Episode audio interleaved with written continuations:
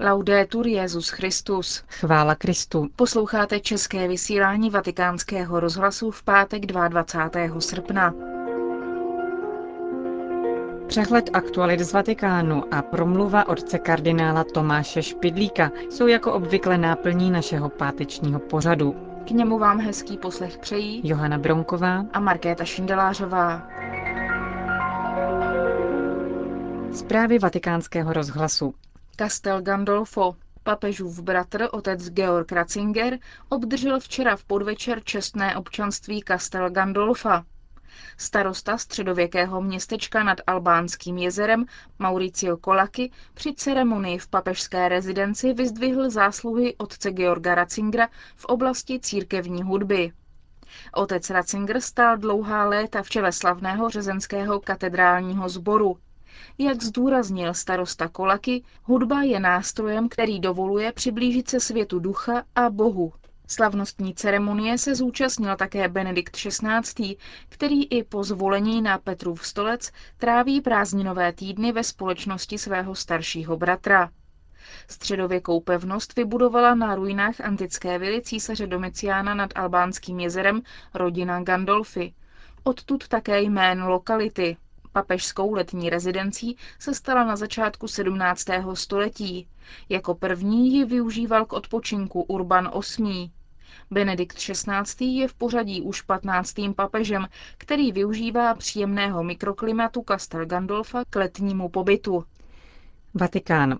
Svatý otec jmenoval arcibiskupa Kolína nad Rýnem kardinála Joachima Meissnera svým zvláštním legátem pro oslavy čtyřstého výročí mariánských zjevení v Šiluvě na Litvě. Hlavní oslavy proběhnou ve dnech třináctého a čtrnáctého září. Šiluva je vedle Ostré brány druhým nejdůležitějším mariánským poutním místem Litvy. Jeho kořeny sahají do roku šestnáct set osm, kdy se Panna Maria ukázala pastýřům a posléze kalvínskému katechetovi a celé vesnici.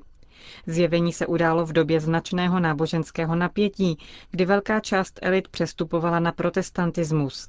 Události v Šiluvě se staly počátkem obrození katolicismu na Litvě.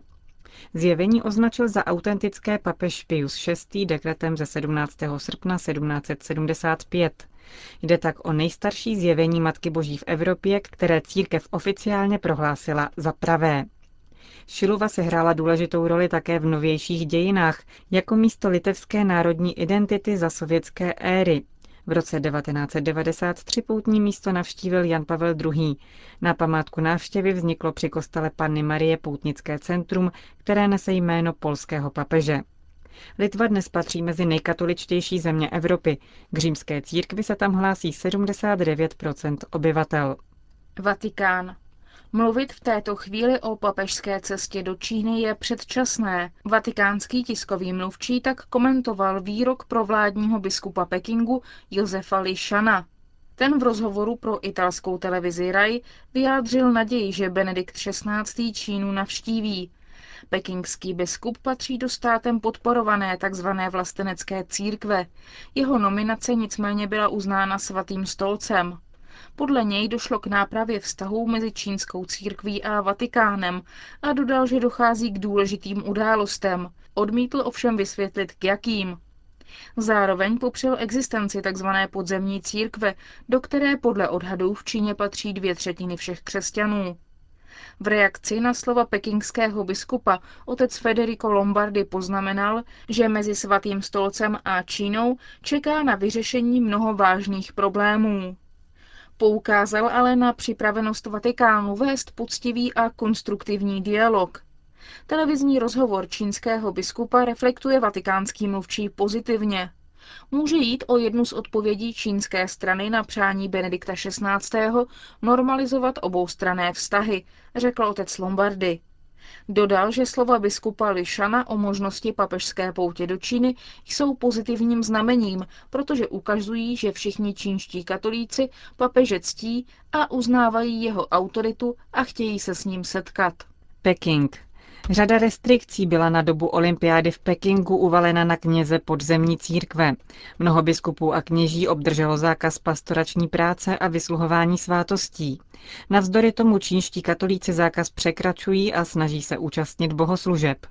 Na slavnost na nebevzetí Panny Marie se zástupy věřících vydali do městečka Wuky v provincii Hebei, kde je v domácím vězení ordinář diecéze Zhengding biskup Julius Jia Zhiguo. Podle agentury AsiaNews policie dala k liturgii svolení, aby se vyvarovala zbytečných napětí v době olympiády. Mše svaté se zúčastnilo přes tisíc věřících. Liturgie probíhala pod dohledem státní policie, která střeží každý krok oblíbeného podzemního biskupa. třicetisedmiletý biskup Julius Jia Zhiguo se nesmí setkávat s místními kněžími a řeholnicemi. Odhaduje se, že na území diecéze Zhengding žije přes sto deset tisíc katolíků. Pracuje tam devadesát řeholních sester a osmdesát kněží. Části z nich vláda nařídila na dobu olympijských her povinnou dovolenou. Konec zpráv.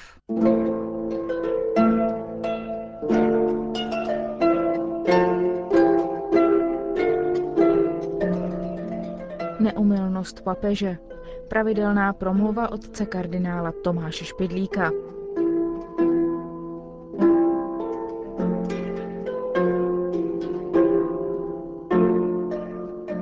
Dosazují lidi na různá místa. Podstěžovat si jeden vysoký úředník. Bohužel se v lidech občas zmýlím, nejsem neomylným.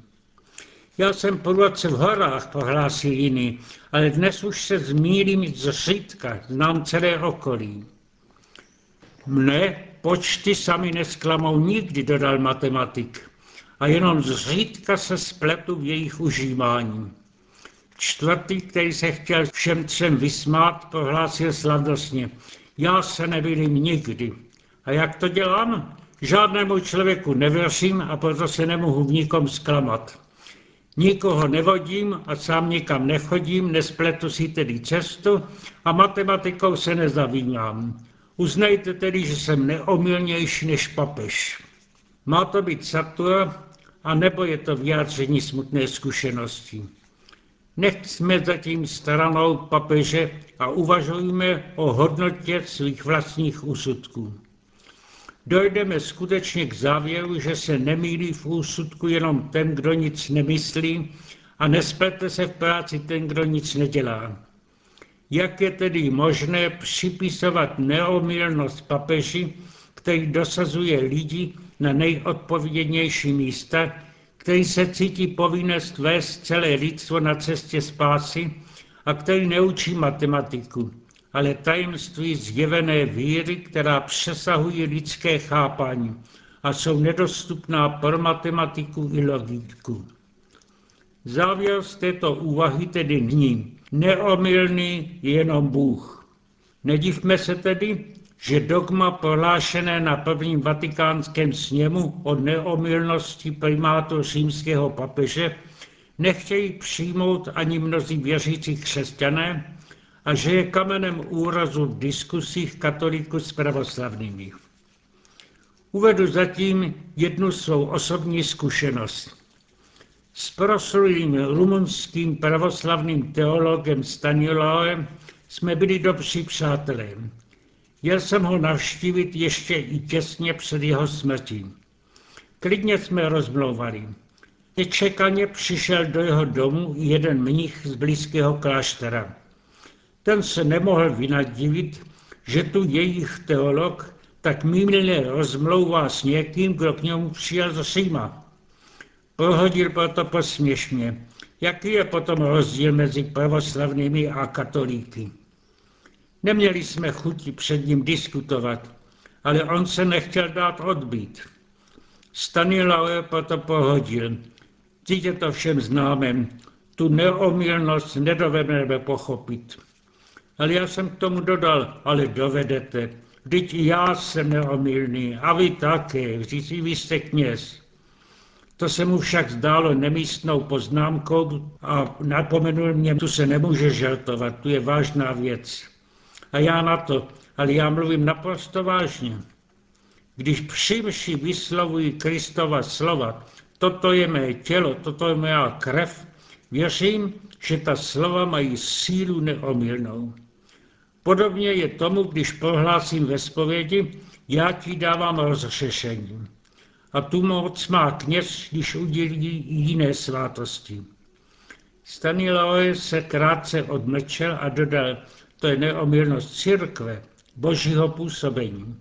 A já na to, právě to chceme my katolíci říct neomylností papežskou. Mluví-li jménem celé církve. Věříme, že je moc a síla Boží s ním. Pravoslavný teolog se nad tím zamyslel hluboce a pak už jenom dodal. Kdyby se problém postavil tímto způsobem, byla by diskuse o něm snazší. Je to pravda. Máme-li o té otázce vážně mluvit, musíme ji nejdříve umět dobře položit. Problém je široký. S protestanty se dovedeme dohodnout, když jde o neomylnost písma svatého. Všichni věřící uznávají neomylnost boží prozřetelnosti ve světě. Začátek náboženství je víra, že Bůh svět stvořil a že řídí jeho vývoj. Vyvstává ovšem vždycky pochybnost, když pozorujeme zlo ve světě. Odkud se vzalo a jak je možné, že všemohoucí Bůh trpí? Ale odpověď náboženská je vždycky stejná. Zlo od Boha nepochází. Písmo Starého zákona to učí na všech svých stránkách. Izraelský národ byl vyvolen k tomu, aby z Abrahamových potomků vyšel spasitel světa. Jejich konkrétní dějiny však ukazují, jak právě ti vyvolení neustále kladli překážku tomuto plánu a přesto spasitel přišel neomylně, když se naplnila doba za onoho času, to je právě v tom určeném okamžiku. A v Novém zákoně není situace v podstatě jiná. Církev má zahrnout celé lidstvo, aby došlo ke svatosti v plnosti času, při druhém a definitivním příchodu spasitele na svět. Kolik hříchů a překážek tomu stojí v cestě, to vidíme na vlastní oči. Přesto však se církev modlí těmito slovy. Všemohoucí Bože, který ve své prozřetelnosti nikdy nesklameš. Věří se ve skutečnost, která je prozatím neviditelná, ale přesto ji jistým způsobem Bůh stále poodhaloval a zjevoval jistým lidem, kteří měli ukazovat ostatním cestům spásu.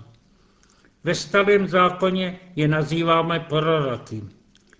Bez nich by zabloudili na cestě i ti, kteří byli Bohu věrní. Ti se od proroků dali vést, jejich slovům naslouchali, uchovávali je psané a čítali je při bohoslužbách. Někteří se proto ptají, a v Novém zákoně už proroci vyhynuli? Příchodem vykupitele a sesláním Ducha Svatého se prorocký dar neumenšil, naopak posílil, byl dán v hojnosti. Ti, kteří byli samým Kristem určení k tomu, aby jeho lid vedli na cestě ke spasení, dostávají od Boha osvícení, aby cestu všem správně ukazovali, aby věřící povzbuzovali a posilovali. Bůh je s nimi. Neomylná boží prozřetelných používá. Mají tedy i oni dar neomylnosti v tomto smyslu. Slovo Boží se nesmí stát mrtvou literou. Je stále v církvi živé. Bůh stále mluví. A tam, kde Bůh mluví, mluví vždycky neomylně, i když je to v slabém člověku, který od přirozenosti se jeví ve všem omylný. Co bychom si tedy počali, kdyby Bůh nebyl s námi? Naštěstí máme příslib. Já jsem s vámi po všechny dny až do skonání tohoto světa.